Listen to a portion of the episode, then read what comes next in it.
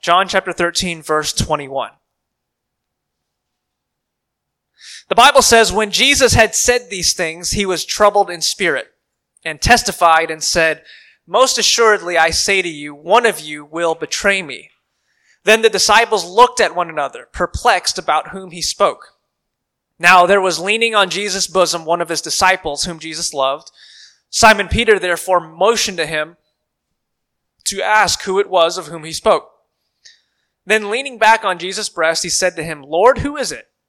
Jesus answered, It is he to whom I shall give a piece of bread when I have dipped it. And having dipped the bread, he gave it to Judas Iscariot, the son of Simon. Now after the piece of bread, Satan entered him. Then Jesus said to him, What you do, do quickly. But no one at the table knew for what reason he said this to him. For some thought, because Judas had the money box, that Jesus had said to him, Buy those things we need for the feast, or that he should give some something to the poor. Having received the piece of bread, he then went out immediately, and it was night. So when he had gone out, Jesus said, Now the Son of Man is glorified, and God is glorified in him. If God is glorified in him, God will also glorify him in himself and glorify him immediately. Little children, I shall be with you a little while longer. You will seek me, and as I said to the Jews, where I am going, you cannot come. So now I say to you, a new commandment I give to you, that you love one another as I have loved you, and that you also love one another. By this, all will know that you are my disciples, if you have love for one another. Simon Peter said to him, Lord, where are you going? Jesus answered him, Where am I, where I am going, you cannot follow me. Uh, you, you cannot follow me now, but you shall follow me afterward. Peter said to him, Lord, why can I not follow you now? I will lay down my life for your sake. Jesus answered him, Will you lay down your life for my sake? Most assuredly, I say to you, the rooster shall not crow till you have denied me three times. This is God's word. The title of the message this morning is simply this, a new commandment.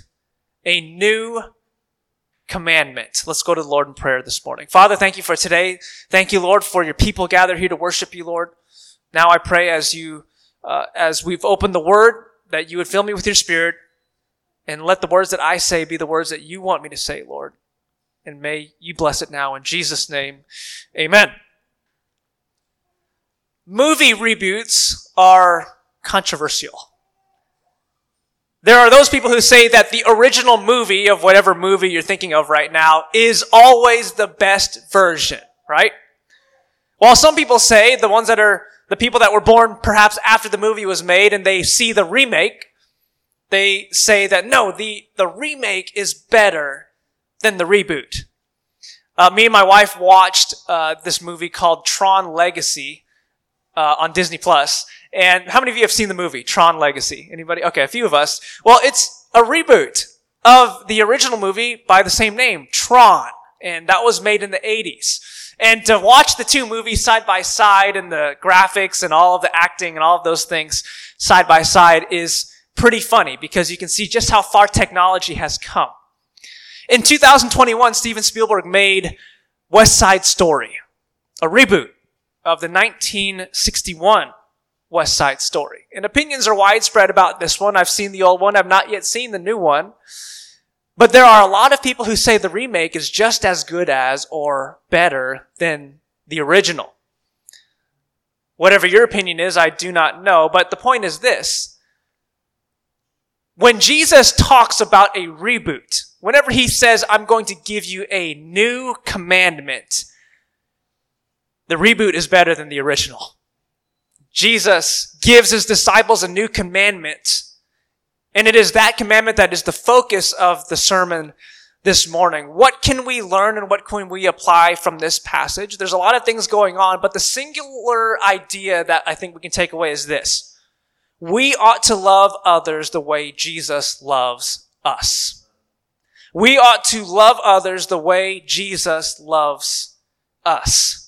You know, in spite of being betrayed, in spite of knowing that he would be denied by Peter, in spite of being knowing that he would be betrayed by Judas, who's sitting at the same table as he is right now, Jesus still loved his disciples enough to go to the cross for them.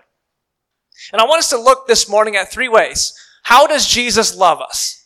I want us to look at three ways that Jesus loves us and how we can apply this new commandment for our lives.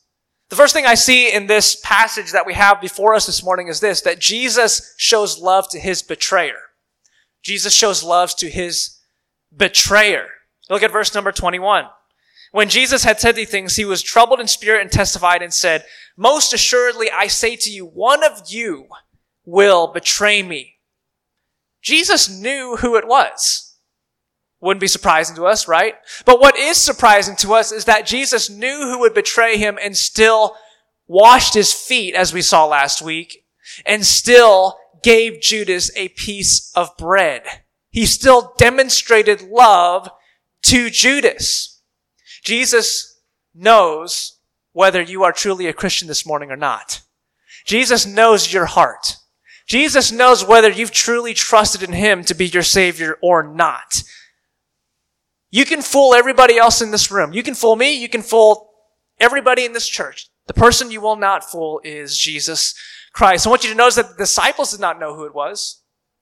The disciples asked him in verse 28, no one at the table knew for what reason he said this to him.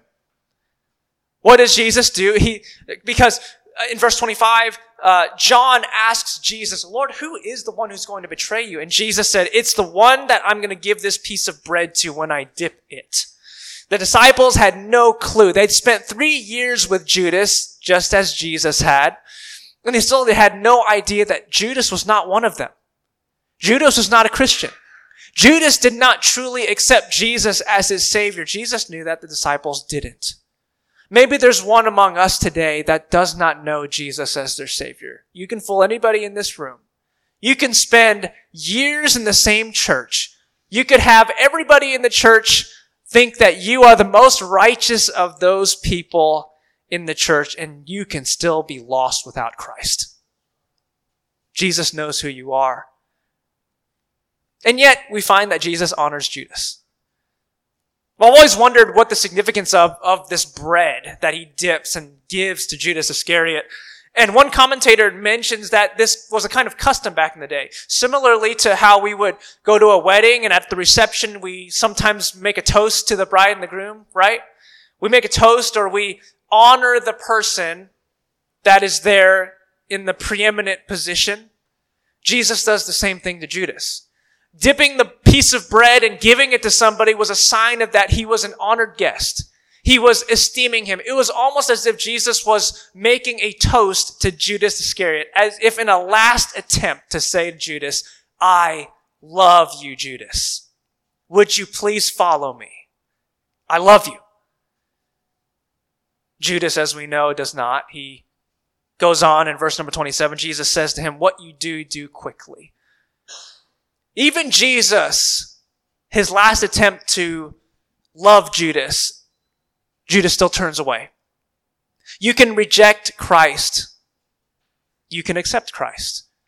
And all too often, I think is the case that we can beg somebody to accept the Lord. We can show them all the love in the world. It, indeed, we have Jesus showing the very last efforts of love to Judas in this case, and Judas still decided, no, I'm going to reject Christ. I'm going to sell the Son of God for 30 pieces of silver. How is your heart this morning? Are you a Christian today?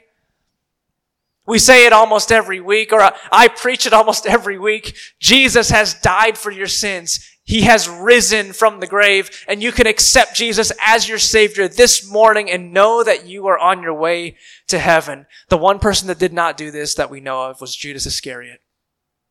Don't make the same mistake that Judas did. Jesus shows love to Judas, but at the same time in verse 30, and I think this is so poignant, verse number 30, having received the piece of bread, he then went out immediately and it was night.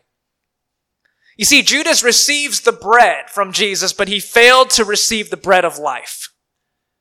Judas has spent the last three years with Jesus. Jesus has taught, he has loved, he has done miracles, he has done all of these signs for Judas. Why did Judas stay so long with Jesus and still reject him?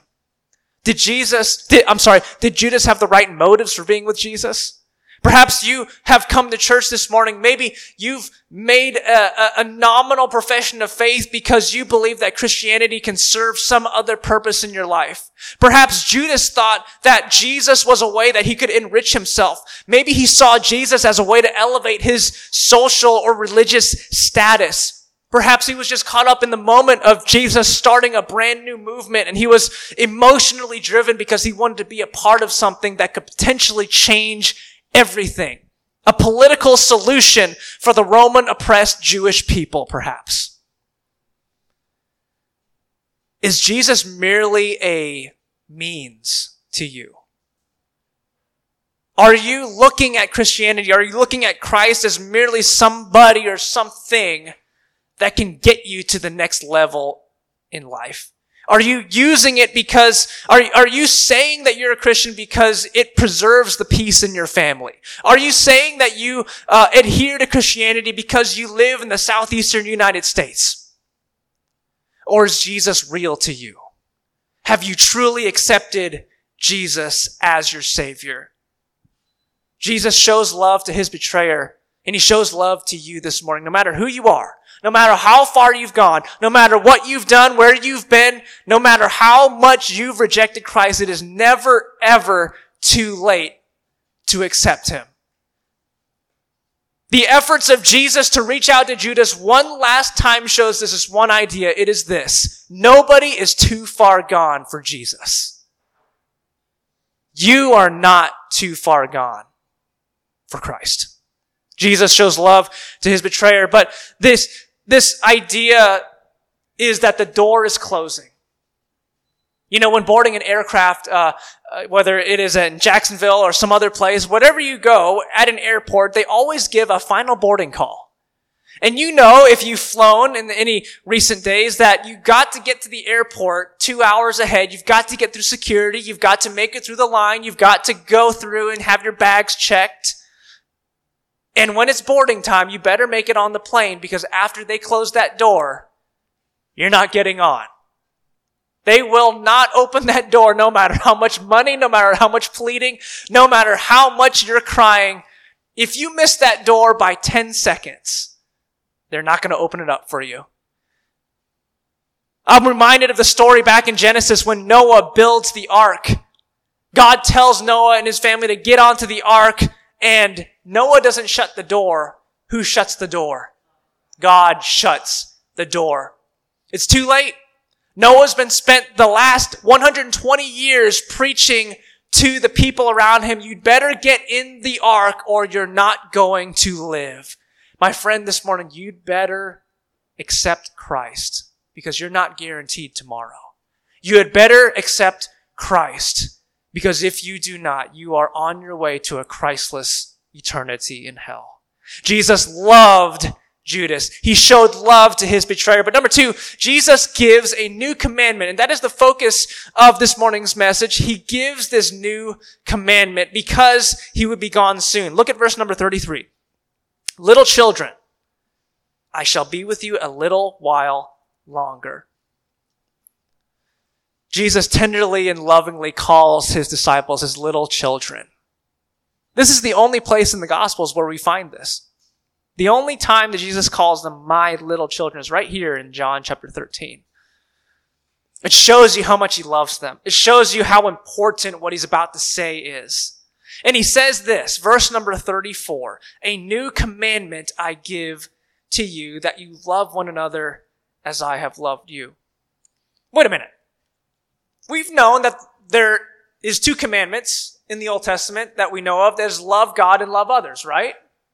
We know that the disciples knew that the greatest commandment was love God with all your heart, with all your soul, with all your mind, with all your strength. This is the greatest commandment, is what Jesus says. And the second one is like this. It is to love your neighbor as yourself. First two great commandments. How is this a new commandment, Jesus? How is this, how is this anything new? Aren't you just repeating what we already know?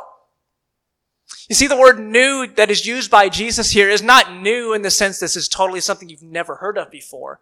It is new in the sense that Jesus adds this clause to it. He says this, a new commandment I give to you that you love one another as I have loved you. Now, this is different. This adds a freshness to the commandment. Yes, you ought to love God the Father. You ought to love Him with all your heart, soul, mind, strength. You ought to love your neighbor as yourself. But look at this. You ought to love each other as I have loved you. This was the new part of the commandment. We ought to love each other as Christ loves us. And how exactly does Christ love us? What did Jesus do in the very next day here?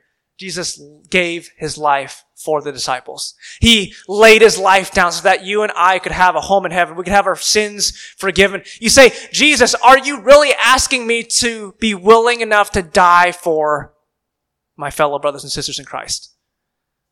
Well, if the Lord requires that, yes.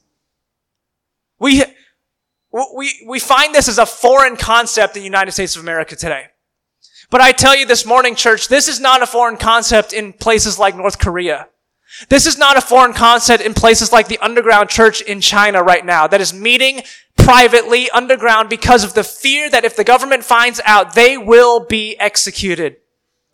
If you are found with a Bible in North Korea, you do not want to know the consequences.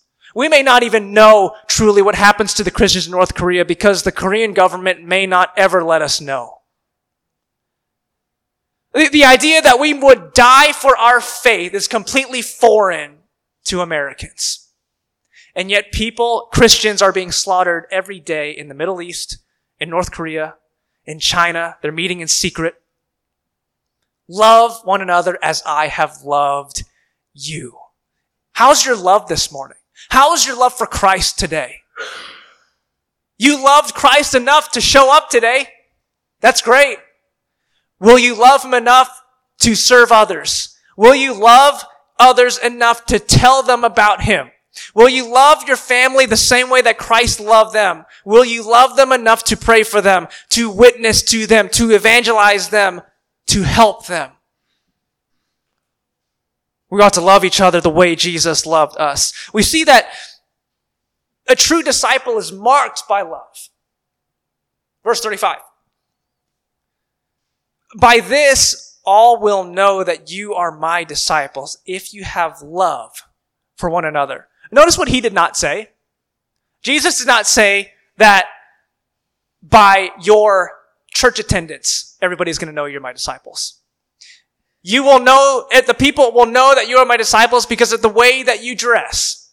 The, the people will know that you are my disciples because of the places you go or the schools you attend or the things that you abstain from. No.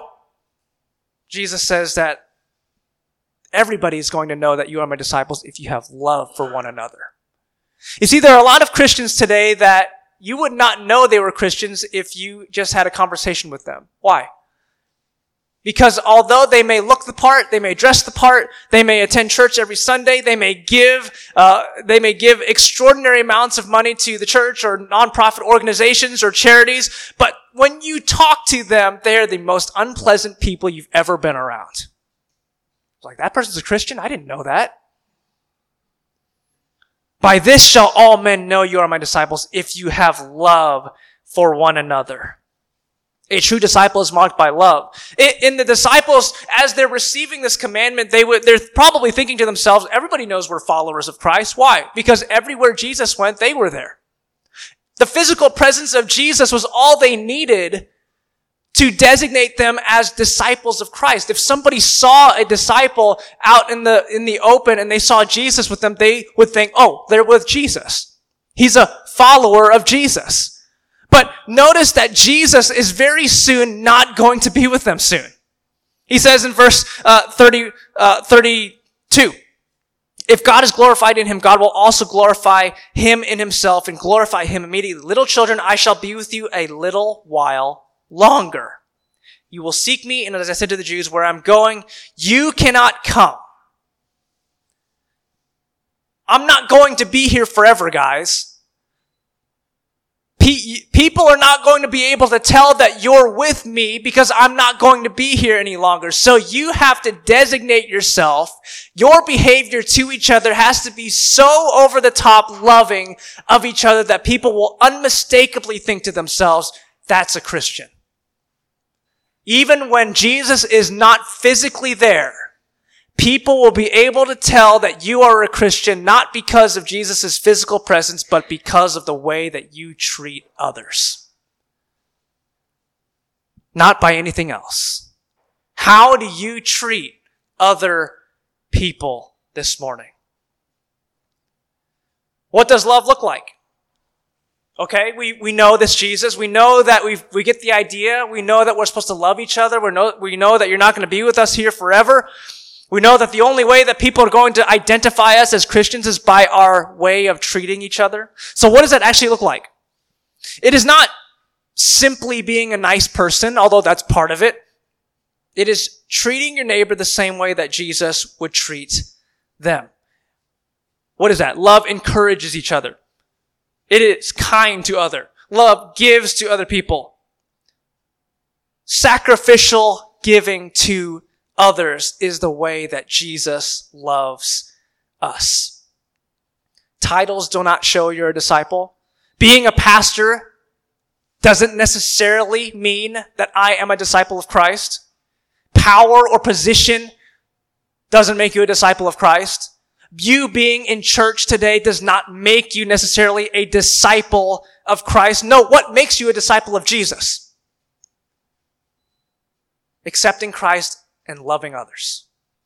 Those are the things that make you a disciple of Christ. I'm glad you're here this morning. I'm glad we're all a part of this church. I'm glad that you have decided to uh, make church an important part of your life and worship God. But those things are all part of what the core idea of it, of what it means to be a disciple of Christ. And the core idea is this, that loving others ought to take priority.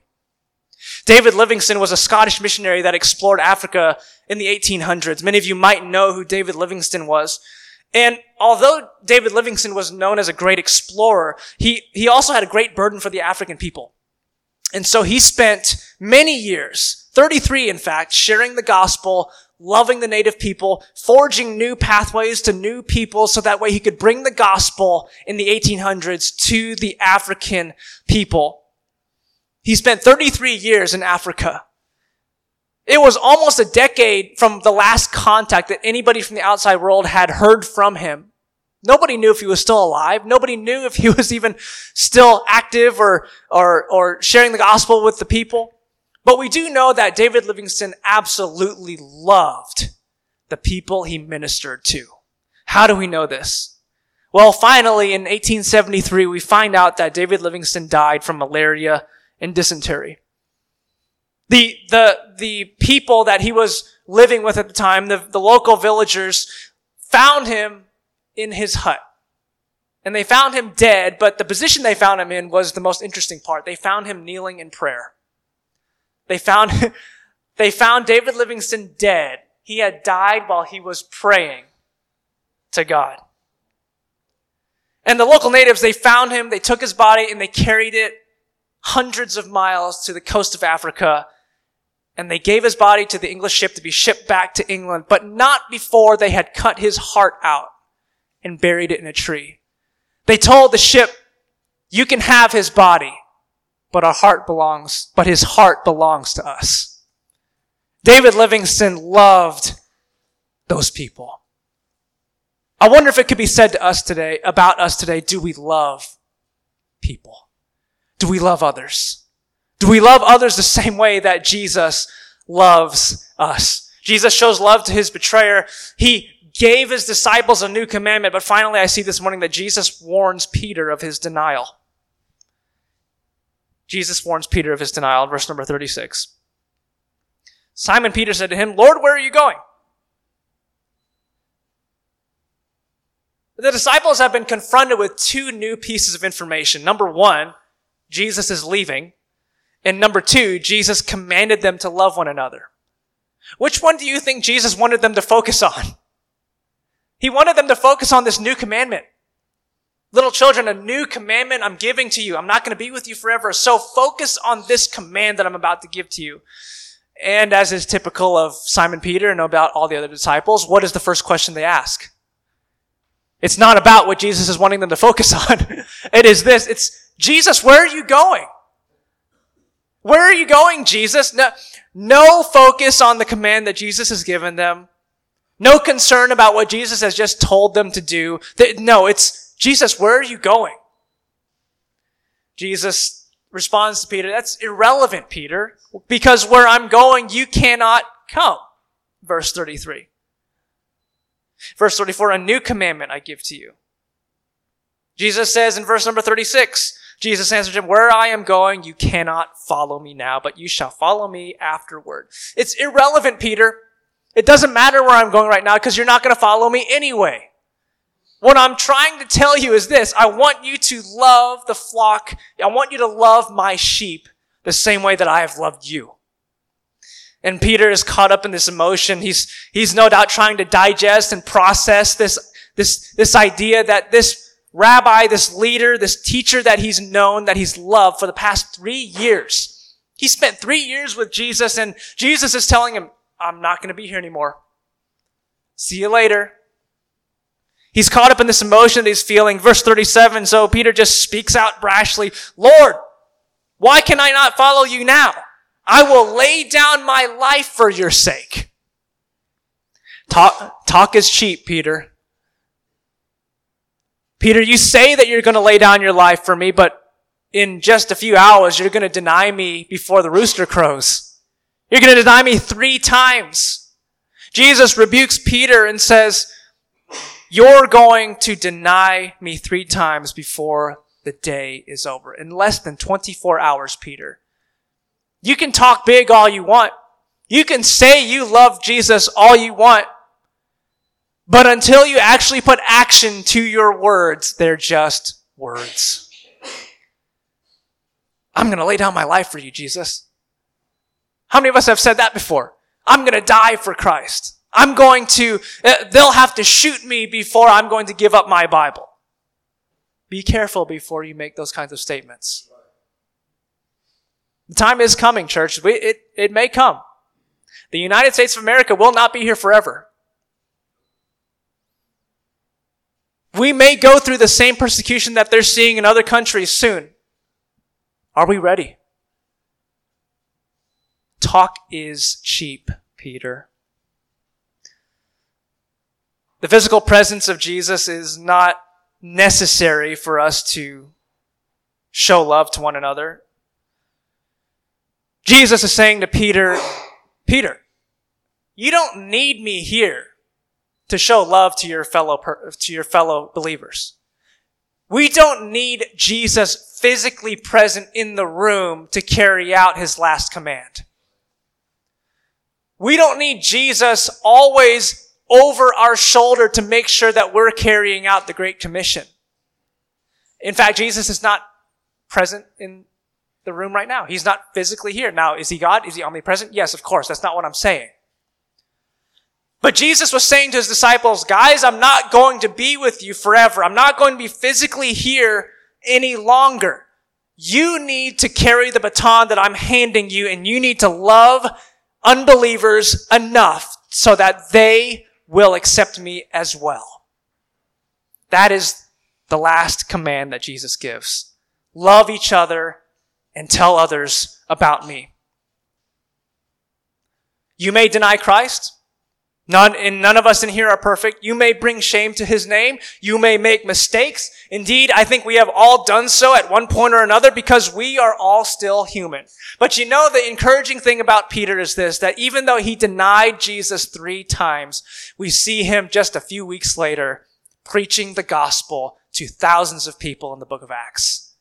Nobody is too far gone for Jesus.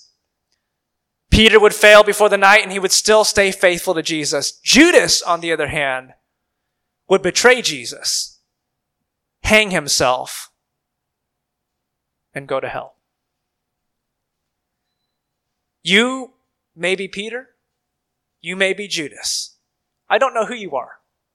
I would presume that most of us in here are believers, but if in the chance there is somebody in here that has not accepted Christ as their Savior, don't let another day go past without accepting Him today. Believers, do you really want to know that you, do you really want to show that you are a disciple of Jesus? Don't make bold statements on Facebook. Don't make bold statements to your family members or things that we could never verify, even if uh, we, even if it, it might come true in several years. Don't say bold things. Love people. Do not let your emotionalism, don't let your big talk get in the way of actually loving others the way that Jesus loves you. Because saying that you love Jesus and actually loving others is very different from each other. I'll leave you with this. Talk is cheap, correct? There are two presidents at least that we know that seem to have made an avoidance or avoided the draft. 1963 to 1968, the Vietnam War was raging, of course, and both Bill Clinton and President George W. Bush somehow figured out ways to dodge the draft. Uh, Bill Clinton uh, received deferments. He joined an ROTC program that uh, allowed him to receive a draft number that was way down below on the list and so avoided being drafted into the Vietnam War. George W. Bush graduated from Yale in 68 and joined the Texas Air National Guard. And in that way, because he joined the National Guard, there was almost no, there was almost no possibility that he would be drafted into the, uh, that the National Guard would be deployed into Vietnam and so avoided, conveniently, being drafted into the, uh, the United States Army. Both United States presidents, both nominally patriotic, both standing for something that was supposed to be the epitome of leadership and patriotism. Love and pride for the United States of America. So vocally supportive of the U.S. and all that she stands for, but when it came time for them to perform their duties, they avoided being drafted into the armed forces. You can say a lot of things. You can say a lot of things that are in support of an ideal. You can say a lot of things that are in support of Christianity. You can say that you would go to death for Jesus. But whether you do or not is irrelevant because the question that we need to ask ourselves this morning is this. Are you loving others the way Jesus loves you?